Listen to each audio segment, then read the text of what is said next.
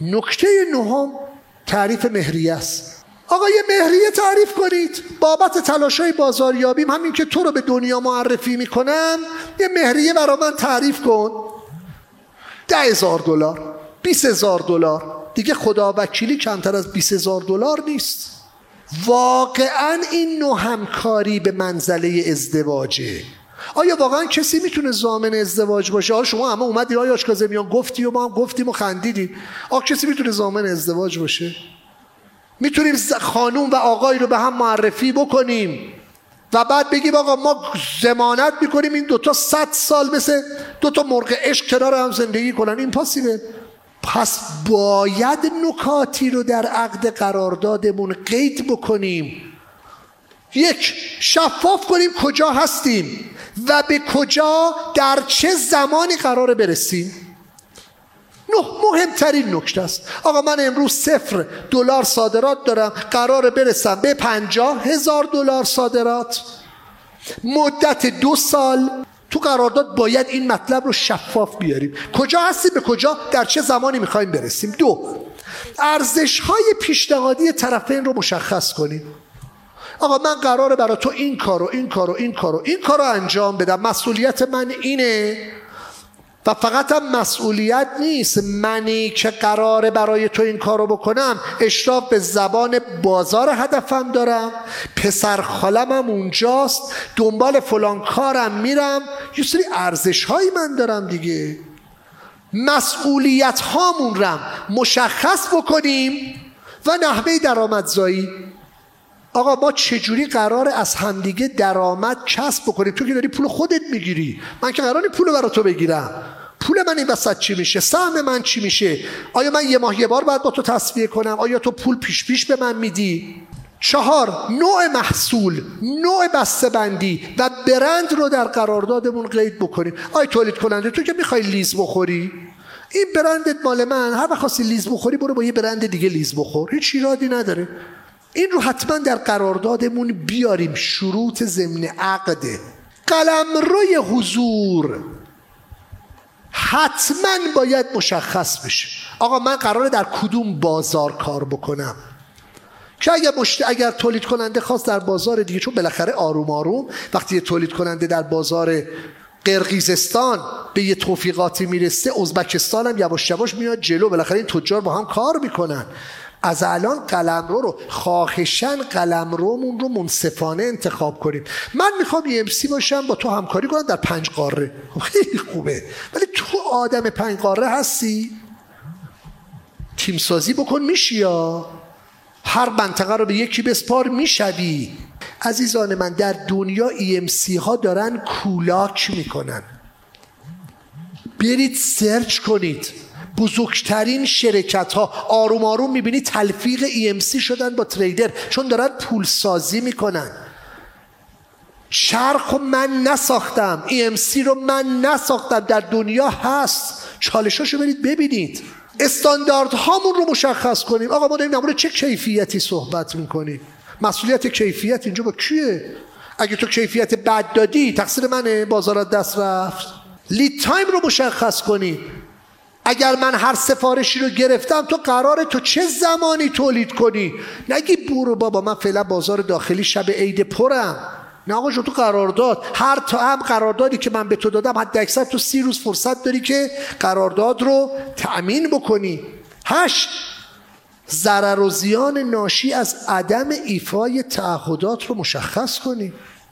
این نکات به انضمام یک سری مطالبی که حقوقدانان ما صبح خدمت آقای وکیل من وکیل مجموعه من آقای وثاقی هستن. یه سری مطالب و صبح آورد یه مشکلی براشون پیش اومد رفتن قرار بود ایشون یه سری نکاتی رو بگن که شما در قراردادتون منعقد بکنید. من با ایشون حتما یه live ی رو خواهم گذاشت و نکات رو به شما خواهند گفت. چرا دارم میگم ضرر و زیان ناشی؟ از تخلف به خاطر اینکه راحت در قوانین ما اومده تو می‌تونی به این موارد سریح اشاره بکنی و ضرر زیان تو بخوای. خیانت در امانت حکم زندانه. نه. ام تعریف کنیم. مینیموم اوردر کوانتیتی و شرایط پرداخت رو از الان مشخص کنید آقا خودت گفتی برو بازاریابی کن. حداقل می‌خوای من ماشین اولم چقدر باشه؟ دو تن باشه؟ دو کیلو باشه؟ یه کارتون باشه ام او کیومون از همین حالا مشخص کنیم. شرایط پرداخت رو مشخص کنیم. شماره ده. کامیتمنت not تو کامپیت تعهد عدم رقابت رو در واقع ما از الان تعریف بکنیم. قرار نیست خودمون برای خودمون رقیب تراشی بکنیم. تو قرار نیست در بازار من آقای تولید کننده رقیب تراشی بکنی. اگر این کارو کردی خیانت کردی. یازده تعریف و مشخص نمودن هزینه های marketing. آقا من بعد از الان بدونم تو چقدر می‌خوای بودجه marketing بذاری؟ آقا من نمی‌دونم من EMC دوست دارم به صادراتم دوست دارم برسم هزار دلار. آقا ببخشید من با این هزار دلار چه غلطی باید بکنم؟ از الان باید مشخص کنی. آقا تو امسال پنج هزار دلار حاج گفته در فلان نمایشگاه بذار امکان نداره تو ارزش برندت سال دیگه به ده هزار دلار نرسیده باشه. پنج هزار دلار. اولین حضور من در نمایشگاه ها با هشت هزار دلار پیش پرداختی بود که من از یه مشتری گرفتم پیش پرداخت. بخشش رو رفتم در نمایشگاه آنوگا. واقعا نمایشگاه ها آموزنده است. تولید کننده ها رو تهییج کنید بیان تو نمایشگاه ها یکی از قوی ترین برندهای قهوه ای که الان شما در ایران کپسول براتون می‌زنه. من یادم سه چهار سال پیش توی نمایشگاه به صورت کو اومده بود. کو اگزیبیتور یعنی یه گوشه ای از یک قرفه رو داشت. الان می‌دونید چقدر داره درآمدزایی می‌کنه؟ هم صادرات داره الحمدلله. خطوط تولیدش حالا برند نمی‌خوام نام ببرم. خیلی کوچولو بوده. الان هم داره سالن پشت سالن اضافه می‌کنه. تولید پشت تولید به بازارهای صادراتی هم دست اندازی کرده. خیلی جذاب. توافق بر سر تشریفات گمرکی. آقا تشریفات گمرکی رو کی باید انجام بده؟ کارتو تو می‌ذاری تشریفات گمرکی رو من می‌خوام انجام بدم. اصلا من من حق العمل کار گمرکی تو. تعریف داوری حتما در هر قراردادی داور تعریف کنید. شرایط فسخ قرارداد آقا اگه من خواستم با تو قراردادم رو به هم بزنم باید شرایطی داشته باشه. ایرادی نداره. می‌خوایم مثلا جدا شیم دیگه. یه ما قبلش حداقل به هم بگیم انقدر به هم احترام بذاریم که اگه خواستیم جدا شیم تو مهریه منو پرداخت کن. منم قول میدم مثلا اگه خواستم از تو جدا شم حداقل دو ماه زودتر به تو خبر بدم. مشتریاتم مال خودت. نحوه پرداخت کمیسیون یا حق العمل چگونه باید پرداخت بشه؟ ماهی یک بار پرداخت بشه فصل یک بار پرداخت میشه پیش پرداخت میشه. و نکته 16 ها چه گل نکته های ماست. آقایی که به صورت EMC بخوای با یه تولید کننده فعالیت بکنی قرارداد رو تو می نویسی تحت لترهد سازمانی که تو اونور مجازیه که ثبت کردی. اگر مشتری گفت تو به چی؟ آقا من تو پیش پرداخت بدم. شما که توافقاتتون به تولید کننده رو که نباید به مشتری بگید. اگر گفت الا بلا من باید از شرکت رنگ فلان تأمین بشم چون گواهی نامه های فلان رو داره بگو چشم. من منیفکچره رو اسمشو اونجا برات میارم. تو دوست داری من میارم. ولی به بانک ارائه نکنی یا چون ایرونیه. ولی اگر نام تولید کننده رو اووردید به این مطلب توجه بکنید. در قرارداد خارجیتون بند آخر. حتما باید قید بکنیم چون تو گفتی من نام تولید کننده رو بیارم و اصرار کردی اگر به هر دلیلی تعبین انجام نشد مقصر من EMC نیستم و خودت خواستی.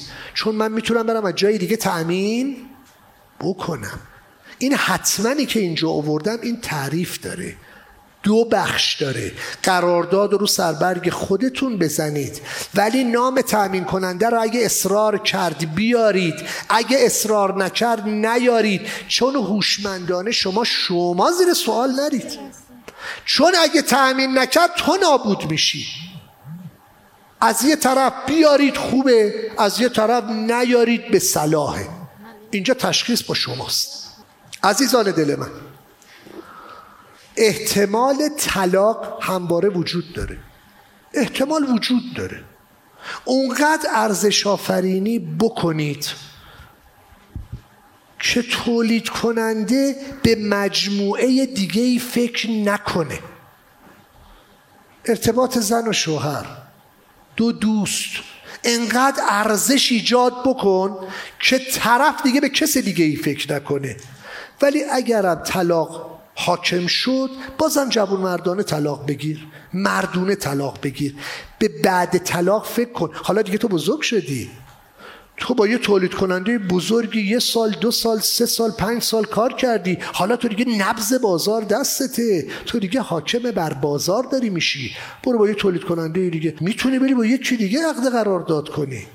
تلاش خستگی ناپذیر عزیزان من از باورتون میاد.